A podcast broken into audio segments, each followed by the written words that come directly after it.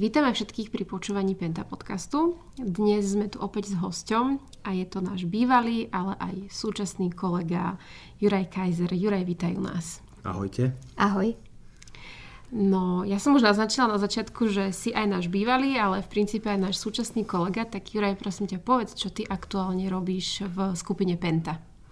Tak e, v skupine Penta momentálne e, som v spoločnosti Sve zdravia development zamestnaný na pozícii prevádzkového riaditeľa e, nemocnice Novej generácie Bratislava, alebo teda nemocnica Bory, tak ako ju voláme aktuálne.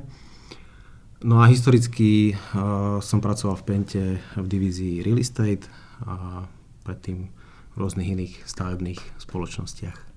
No a tak môžeme ísť úplne od začiatku, že ako si sa vlastne ty do Penty dostal? Ako slepe kúra k zrnu. Nie, pracovali sme na projekte e, Borimol, ešte vtedy to bolo e, pre spoločnosť e, PM Group, ktorá zabezpečovala tzv. stavebný manažment, alebo teda robila stavebného manažera. No a tak nejak to plynule asi teda cez tú referenciu tohto projektu prešlo, nejak sme sa dohodli na spolupráci.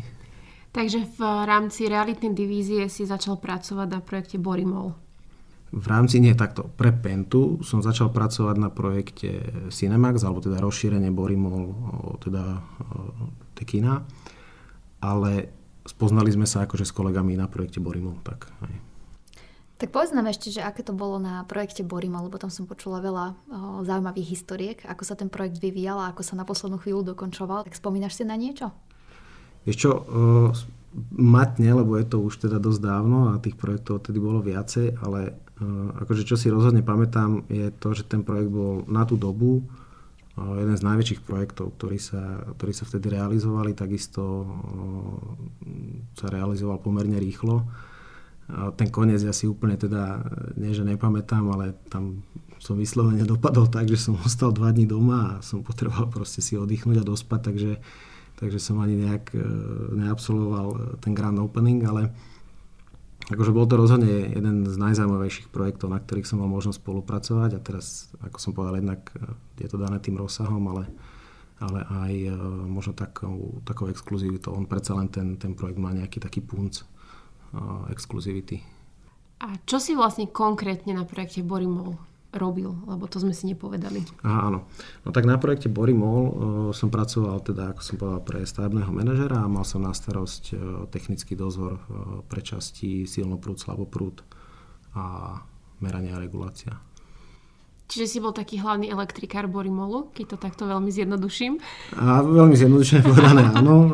V podstate bol to taký dozor, hej, že máš nejakú realizačnú spoločnosť, tá ti niečo zrealizuje, tak ty samozrejme to nejak kontroluješ, preberáš dielčie časti toho diela, takisto nastavuješ nejaký harmonogram, nejaké také day-to-day koordinácie, no a tak samozrejme sa nevyhneš niekedy aj nejakej fyzickej práci.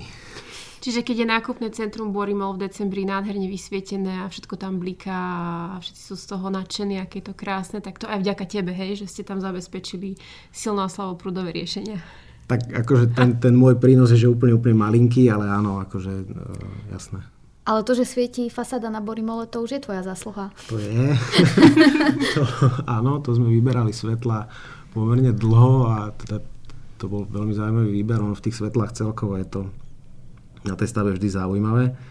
A je to také, také špecifikum v tej elektrike, takže áno, e, vyberali sme, a myslím si, že sme vybrali dobre, lebo Borimol je otvorený od roku 2014, dobre si pamätám. Takže to už je nejakých 7 rokov. Jure, ako sa pre takéto veľké stavby vlastne vyberá osvetlenie? Lebo ja teraz aktuálne zariadujem byt a vyberala som si teda nejaké svietidla. Klasicky som si otvorila internet a išla som pozrieť nejaký e-shop alebo nejaký obchod, kde tie svietidla predávajú do domácnosti. Ale kde si vlastne ty môžeš nájsť alebo ako sa riešia uh, tieto veci pri takýchto veľkých stavbách? Na takýchto väčších projektoch je ten postup, on není úplne v zásade nejak extrémne odlišný od toho, ako keď si vyberáš svetla do, do bytu alebo do domu alebo teda kamkoľvek je teda rozlišný možno skôr v tom rozsahu a takisto v tom, že e, tie budovy a tie priestory v tých budovách plnia rôzny účel. Čiže, čiže ty sa pri výbere toho osvetlenia musíš zamerať na ten, na ten daný účel. Pri tých svetlách e, je možno také zaujímavé, že je pomerne veľa parametrov, ktoré akože sa dajú vyhodnocovať alebo na ktoré treba pozerať.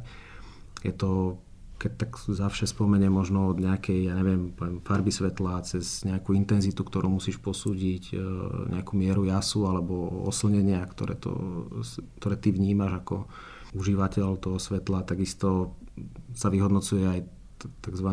Ten, to miesto výkonu zrakovej úlohy, že teda aký typ úlohy tam vykonávaš, či pracuješ, neviem, so zobrazovacou jednotkou, alebo vykonávaš manuálnu prácu, alebo vyberáš tovar v nákupnom centre. Čiže toto všetko hrá rolu pri, eh, pri tom, aké svetlo vyberáš. No a potom samozrejme eh, sa vyhodnocujú nejaké kvalitatívne parametre. Samozrejme hrá rolu nejaký dizajn, keď teda to svetlo nie je určené len pre eh, naozaj osvetlenie priestoru, ale teda hm, má tvoriť aj nejaký, nejaký, nejaký dizajnový doplnok. A keď si nastúpil na real estate, na akej pozícii alebo na akých pozíciách si pracoval? Ja som nastúpil na pozíciu construction manager, čo je teda taká dvojička toho stavebného manažéra z tej externej spoločnosti. Opäť tam som mal na starosti technológie, ako je silnoprúd, slaboprúd, Marka. Neskôr potom na projekte Rosum to bola aj vzduchotechnika, chladenie. Potom som vlastne prešiel už na, na iné oddelenie, na oddelenie Technical Development. A to je oddelenie, ktoré sa venuje vlastne nejakému technickému návrhu alebo technickému zadaniu toho projektu. Čo všetko vlastne, aké technológie zahrňajú slabú prúd, silnoprúd? V silnoprúde je to primárne, vychádza to aj z toho slova silno, čiže tam tá elektrika má plniť nejakú, nejakú funkciu pohonu nejakých zariadení alebo proste zabezpečenia alebo dodávky tej, tej elektrickej, elektrickej energie. Čiže je to nejaká trafostanica, rozvody ako sú káble, prípojnicové systémy, rozvádzače, svietidlá, ja neviem, núdzové osvetlenie, nejaké záložné zdroje a, a podobne. Slaboprúd sa používa ešte taký termín, že oznamovacia technika. Toto sú technológie ako je štrukturovaná kabeláž, elektronický požiarný systém, hlasová signalizácia požiaru, kamerový systém, zabezpečovací systém. Čiže všetky systémy, ktoré pracujú s nejakými dátami. A plus ty si vlastne mal aj na starosti vzduchotechniku. Áno, na projektoch ROSUM, na projekte ROSUM to bola aj vzduchotechnika, chladenie, vykurovanie tak tam samozrejme je to nejaké nutené, nutená výmena vzduchu, aj to je tá vzduchotechnika. Potom je to nejaká úprava toho vzduchu, to znamená nejaké parametre teploty, vlhkosti, a potom samozrejme nejaké vykurovanie, chladenie. Riešil si v rámci projektov Pentry Listida nejaké špeciálne požiadavky? Kvôli, ako si spomínal, kvôli nejakému dizajnu, alebo aby to pekne vyzeralo, ale bolo ťažké treba na to zohnať vôbec nejakú technológiu, ktorá by to splňala? Určite, takých bolo viacero. No, opäť typicky to je pri svetlách takto, keďže tam je taká tá zmiešaná funkcia toho dizajnu a, a tej funkcie. Tak áno, jedno z tých boli aj, aj svietidla na Skyparku, aj, aj svietidla na Borimol na fasáde, aj e, takisto svietidla na, na Tornáde v Borimol, to je tá presklená časť, ako je food court tak áno, vždy je, vždy je najväčšia výzva.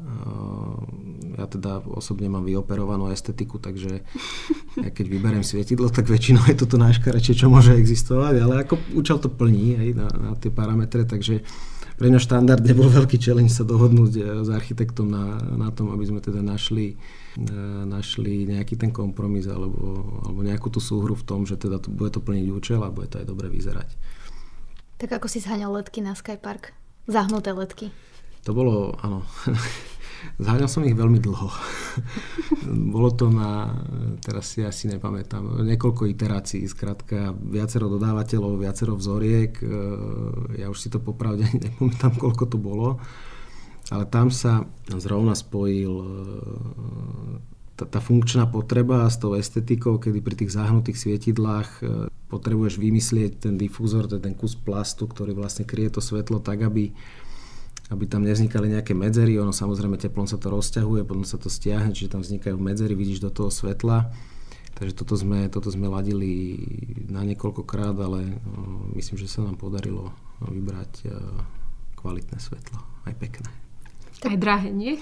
Tak pochopiteľne. Tak keď si sem išiel, bolo to dobre osvetlené? Bolo, ináč pozrel som si to, pochopiteľne, mám tú deformáciu a ako našiel som nejaké defekty, ale už som si tak povedal, že, že je, to, je to v poriadku. Že už, už nie si pentari listed, už je to jedno. Vieš čo, už som si povedal, že, že asi na to pozerám už asi moc do, do detailu a asi asi to netreba hrať. Čiže ty asi nemáš osvetlený vianočný stromček v decembri? Robí to manželka. Takto, ako máme doma pokazené vypínače, štandardne svetla na stromček manželka, alebo teda tento rok svokor nám nachystal. Tak obuvníkové deti chodia bose, vieš? Presne tak. Keď pripravuješ projekt z pohľadu elektroinštalácií, tak ako sa ten projekt tomu prispôsobuje, alebo tá stavba, alebo čo treba zohľadňovať pri tom? Tam samozrejme taký ten najdôležitejší determinant na začiatku je e, pre tú elektriku tvar tej budovy. Je rozdiel, či e, navrhujeme niečo ako je Borimol, čo má v podstate tri podlažia, ale relatívne veľkú e, plochu jedného podlažia, alebo niečo ako je Skypark, kde ideme veľmi do výšky, takže toto sú veľmi rozdielne projekty z pohľadu silnoprúdu. Veľakrát riešime aj efektivitu z pohľadu investičných nákladov v zmysle, že samozrejme chceme optimalizovať aj dĺžku trás, to znamená zbytočne si neumiestnime napríklad zdroj, teda trafostanicu niekde úplne na druhý koniec objektu, aby sme ťahali zbytočne dlhé káble.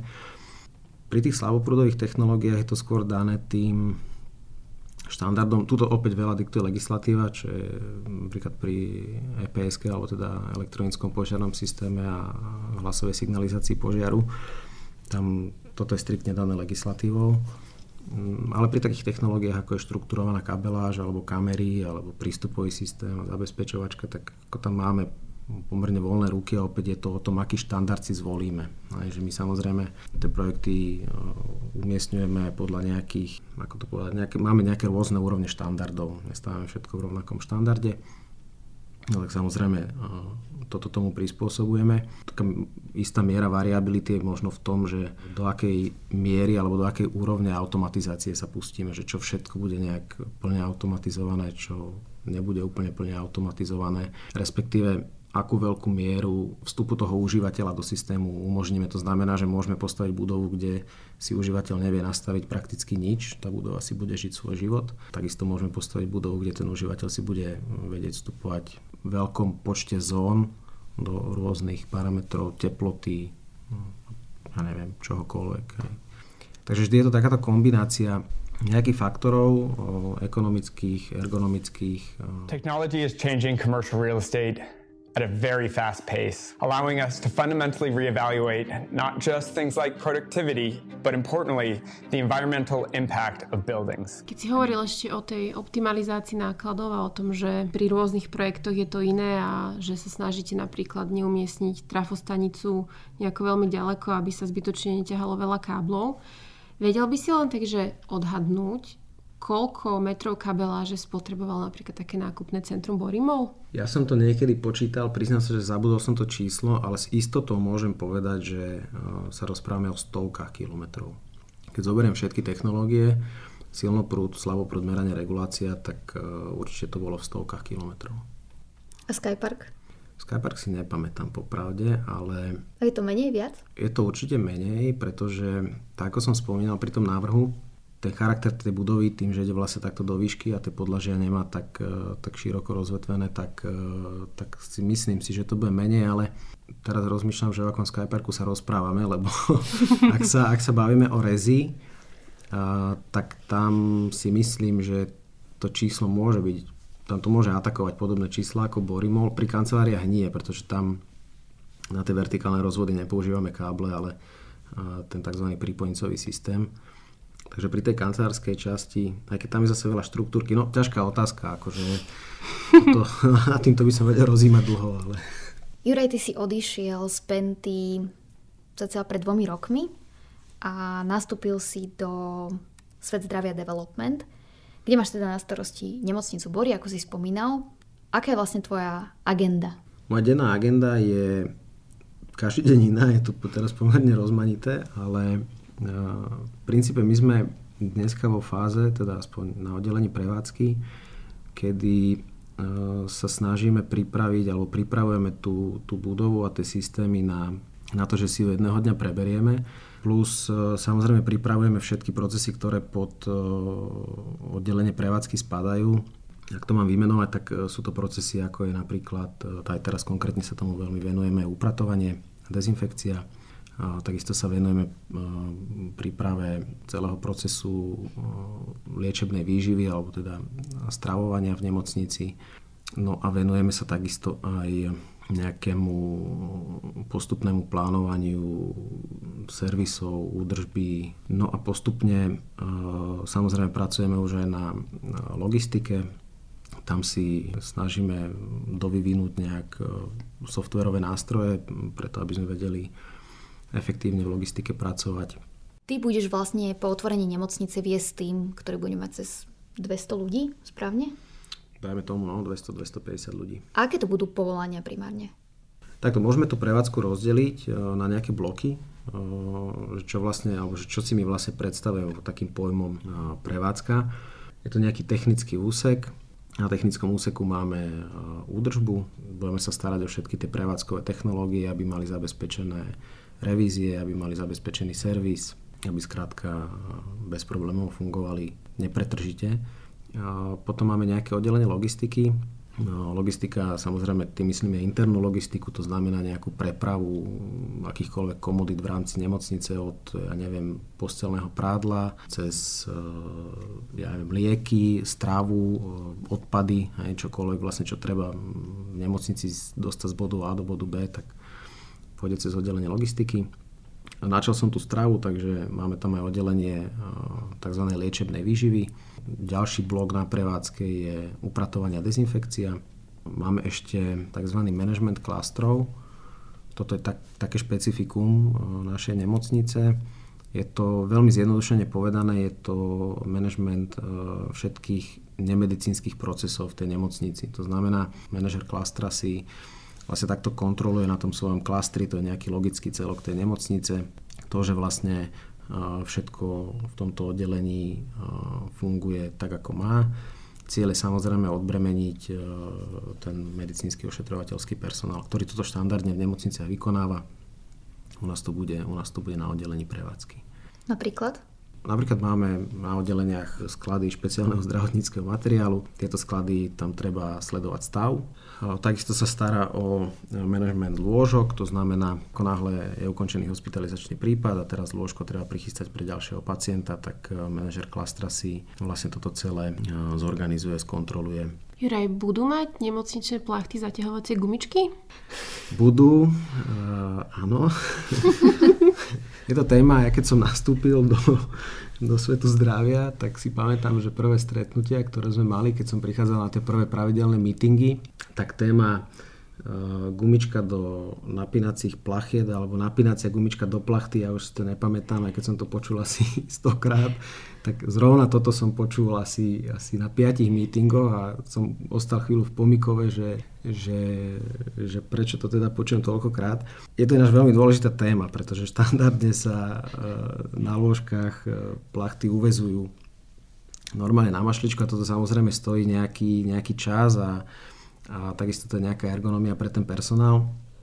A tak kolega prišiel teda s návrhom, že dáme si vyrobiť plachty s gumičkami aby sa jednoducho tá plachta jednoducho natiahla na, na ten matrac a aby, aby, aby to bolo skrátka jednoduchšie na manipuláciu. A inak toto podľa mňa celkom pekne ukazuje, že do akého detailu ideme eh, v tom plánovaní tej nemocnici aj z pohľadu akože ergonomie tej, tej práce toho personálu, že, že naozaj na toto, na toto kladieme dôraz. V nové nemocnici chceme sestry vrátit pacientům. Připravujeme inovativní nové ošetřovatelské procesy, které sestrám dokáží ušetřit čas a také plánujeme sestrám zvýšit kompetence na tu úroveň, na kterou je připravují školy. Vymenoval si zo pár príkladov okrem, okrem gumičiek, uh, ktoré v princípe majú odbremeniť lekárov a sestry od nejakej rutinnej práce alebo od práce, ktorá im neprináleží. Na tieto účely budeme mať v nemocnici aj potrubnú poštu. To máš tiež na starosti? Áno, ale takto, že na starosti skôr možno z pohľadu servisu a údržby, ono používa tú potrubnú poštu budú primárne zdravotníckí pracovníci, jednak ona slúži na distribúciu, alebo teda môže slúžiť na distribúciu nejakých dokumentov, takisto môže slúžiť na distribúciu nejakých nejakého biologického materiálu, keď to takto poviem, a takisto samostatná vetva bude slúžiť aj na distribúciu cytostatík. Malé deti nebudeme posielať potrubnou poštou. Deti nie, ale e, mám to otestované, fľaša vína do tej kapsuly vlezie úplne s prehľadom. Tak to budú mať lekári radosť. Čo robíte v bežnej nemocnici, ak potrebujete odoslať vzorky pacienta do laboratória alebo kolegovi na druhej strane nemocnice nejaké dokumenty? Pošlete s nimi sanitára, sestru, prípadne študenta medicíny.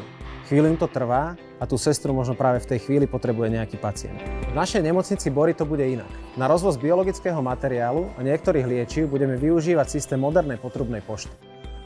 Aké ešte iné technológie budú v nemocnici Bory? Z technológií, ktoré mňa e, najviac fascinujú na tej nemocnici, oni teda nie sú akože nejako závratné e, svojou podstatou, ale to, že sa ich podarilo dostať do nemocnice, je to, to čo mňa veľmi teší, je, je systém vlastne toho vykurovania chladenia. Dôvod, prečo to hovorím, je ten, že v slovenských nemocniciach nie je veľmi štandard e, mať ako keby vykurovanie, alebo teda vykurovanie áno, pochopiteľne, ale, ale chladenie nie to čo, to, čo mňa na tom teší, je to, že sme vybrali e, taký systém, hlavne chladenia, pri chladení je to typický, ktorý nepôsobí na teba tak erozívne, že necítiš takú tú zložku toho studeného vzduchu, ktorý na teba fúka. Že my vlastne v tých pacientských izbách, kde e, samozrejme tam je ten dôraz najviac kladený na, na nejaký komfort, keď si po nejakom zákroku posledné, čo chceš, je, aby si tam ležala v 38 stupňoch v lete, alebo tam na teba fúkalo niečo z klimatizácie. Máme použité sálové panely. To sú vlastne um, panely, ktoré nevyužívajú tú, tú zložku toho vzduchu, ktorý na teba fúka, tak ako z klasickej klimatizácie, kedy vlastne fúka studený vzduch. Toto je naozaj pasívny, pasívny element, pasívne zariadenie, ktoré skrátka sála chlad je toto naj, e, najkomfortnejšie, čo sa, čo sa použiť dá. A môžem otvorene povedať, že toto, toto dnes nie je štandard ani v niektorých kancelárskych budovách, kde keďže sa bavíme o komerčných objektoch, väčšina klientov by možno nemala problém si to si priplatiť, alebo existovali by klienti, ktorí by boli ochotní si za toto priplatiť. V zdravotníctve toto podľa mňa je úžasné, že proste táto budova bude takto vybavená napríklad aj to, akým spôsobom ten chlad ideme vytvárať, alebo teda vyrábať. Máme použité veľmi ekologické zdroje chladu, dokonca máme použitú technológiu tzv. voľného chladenia, kedy v istých fázach roku jednoducho tie zariadenia dokážu získať tú, tú energiu vlastne zo vzduchu v okolí bez toho, že by, že by si potreboval spúšťať chladiaci stroj. Veľmi dobrá vec je napríklad aj exteriérové tienenie.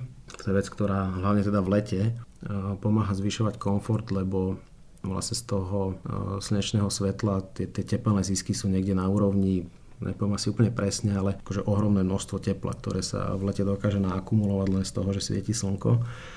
No a toto exteriérové tienenie samozrejme na rozdiel od toho interiérového ti dokáže veľmi efektívne tieto teplné zisky odtieniť. Z môjho pohľadu je tá budova navrhnutá technologicky naozaj na, na absolútnej špičke. Staviame na Slovensku technologicky najvyspelejšiu koncovú nemocnicu. Napriek tomu, že v nej používame najvyššie európske alebo celosvetové štandardy, všetky klinické výkony vrátane ubytovania a hospitalizácie budú plne hradené z verejného zdravotného poistenia. Sme radi, že môžeme priniesť takúto službu našim pacientom a celému Slovensku. A povedal by si, že výstavba takéto nemocnice je naozaj náročná? keď si to porovnáš s inými projektami, či už Borimol alebo Skypark? Och, tak eh, tu sme sa, tu sme viacerí vytriezveli na tomto projekte. Eh, samozrejme, že na Slovensku neexistuje nejaký precedens v blízkej minulosti, že by tu niekto postavil eh, úplne novú nemocnicu s úplne novými procesmi a vlastne so všetkým. Takže máme nejaké skúsenosti z Michaloviec. V každom prípade tento projekt svojim rozsahom a, a tým, čo všetko obsahuje, je, je naozaj najťažší projekt, na akom som mal možnosť spolupracovať. A, myslím to v tom najlepšom slova zmysle. Hej. Na rozdiel od nejakých komerčných projektov, ako sú kancelárie alebo byty, kde vlastne to zariadovanie tých, tých priestorov vnútri prechádza, prebieha až nejakej dodatočnej fáze, no tak my tu samozrejme od začiatku vybavujeme tú nemocnicu celú a tu každý jeden meter tej nemocnice je, je unikátny. Pri kancelárskej budove máš nejaké typické podlažia, nejaké, nejaké priestory, ktoré sa ti opakujú. Pri bytových projektoch máš byty, ktoré v podstate sa opakujú, nejaké typy bytov. Pri nemocnici je proste každá jedna miestnosť takmer absolútne špecifická, takže, takže je to naozaj veľká výzva. Naozaj sme sa na veľa veciach aj popálili, aj poučili, ale hovorím, je to, je to ten najlepší projekt, na ktorom som mal možnosť doteraz pracovať. Nie je pochyb o tom, že stavba novej nemocnice je naozaj veľká výzva, je to veľmi náročný projekt. A čo z tvojho pohľadu bude najťažšie alebo najväčšou výzvou už potom, keď sa tá nemocnica otvorí a bude v prevádzke? Tak jedno z najväčších víziev, ktorú vnímam, a ja už ju vnímam teraz, a myslím si, že to bude výzva, ktorá pretrvá aj po otvorení, je vybudovať naozaj stabilný tím ľudí, ktorí budú vedieť spolu spolupracovať, budú sa vedieť jeden od druhého oprieť a, a budú vedieť fungovať ako, ako jeden funkčný stroj. Ešte jedna taká výzva mi rezonuje Veľa vecí v tej nemocnici budeme a máme tendenciu riešiť e, elektronicky, bezpapierovo, chceme využívať rôzne systémy. To znamená, že vlastne využívaš nejaký elektronický systém, ktorý ti pomáha spravovať tú budovu. To znamená, že si tú budovu e, zdigitalizuješ, označíš si proste to sú desiatky tisíc zariadení, ktoré si musíš fyzicky oštítkovať, označiť, načítať do systému, dať k nim ich parametre a ten systém ti potom pomáha plánovať údržbu, servis, rôzne veci. A takisto budeme mať systém na objednávanie stravy, systém na riadenie kuchyne, nemocničný informačný systém a kopa, kopa iných systémov. Čiže už nebudú a... nástenky na oddeleniach? No dúfam, že nie. Asi sa tomu v nejakej fáze nevyhneme zo začiatku, ale ehm, alebo teda v nejakej miere e, sa asi papierom nevyhneme zo začiatku, ale ten ultimátny cieľ je samozrejme používať čo najviac tieto, tieto systémy. No a výzva je v tom, že uh, aj si to uvedomujem až teraz, že ja teda sám seba považujem za človeka, ktorý nemá nejak extrémne problém, ako keby sa naučiť pracovať s nejakým systémom, ale je ich tu naozaj toľko, že, uh, že toto toto zladiť, kde niektorí pracovníci, a napríklad konkrétne to budú ľudia na recepciách, tak tí budú vstupovať naozaj do možno 6, 7, 8 systémov, takže samozrejme toto bude podľa mňa veľká výzva zladiť tak, aby, aby to fungovalo nejak plynulo. A ty budeš mať na starosti aj ten online rezervačný systém pre pacientov, či nie? Budú do neho vstupovať recepčné, ktoré samozrejme sú na mojom úseku, alebo teda pod eh, manažerom klastra. Takže nepriamo áno. Tak tu len upozorním poslucháčov, že síce sa ešte dnes neviete rezervovať online do nemocnice alebo na nejaké vyšetrenie, ale spustili sme už predregistráciu. Takže na www.nemocnica.bory.sk sa môžete predregistrovať a budete medzi prvými, ktorí sa dozvedia, že už sme spustili či už oficiálnu registráciu pacientov, do Jurajovho systému, alebo sa to zviete o tom, že sa už môžete online prihlásiť na nejaké vyšetrenie alebo plánovanú operáciu. Už dnes sa môžete do nemocnice Bory predregistrovať. Vďaka tomu o vás budeme vedieť a plánovanie reálneho výkonu v roku 2023 sa tak zrýchli. Keď si hovoril o tých jednotlivých častiach prevádzky, ktoré budeš mať na starosti, spomínal si aj, aj nejakú tú stravu, tak mňa veľmi zaujíma, že či bude pod tvoju kompetenciu spadať aj prevádzka nemocničného bufetu tak v nemocnici, že akože dedikovaný bufet mať nebudeme, budeme mať kantínu. Ale vieš, napríklad, keď do nemocnice prídu aj nejakí že rodinní príslušníci s nejakým pacientom alebo tak, tak to už je taký folklór na Slovensku, že ísť do nemocničného bufetu a dať si fornety alebo tresku s rožkami, tak bude tam aj takáto možnosť? Tak my sa budeme snažiť, alebo teda máme v záujme trošku moderovať aj to, že čo všetko si v tej kantíne môžeš kúpiť a samozrejme klademe dôraz aj teda na nejaké zásady zdravého stravovania, no tak akože na prvú ti nepoviem, že či tam bude treska a rožky, alebo či tam budú fornety Takže treska s rožkami nie, ale nejaká mrkva so zelerom a humusom asi áno. No tak my určite budeme dúfať s Lenkou, že fornety tam budú. Áno, my sme veľké fanošičky. Inak neprídem do tej nemocnice, ak to nebudú fornety. Juraj, tak ďakujeme, že si bol hostom nášho podcastu. Ľudia sa určite dozvedeli veci, o ktorých ani netušili a držíme ti veľmi palce, nech to všetko vyjde, aj, aj pred otvorením a potom samozrejme hlavne po tom otvorení. Budeš mať čo robiť s toľkými ľuďmi pod sebou. Áno. tak držíme ti teda palce a budeme radi, keď ešte prídeš znova.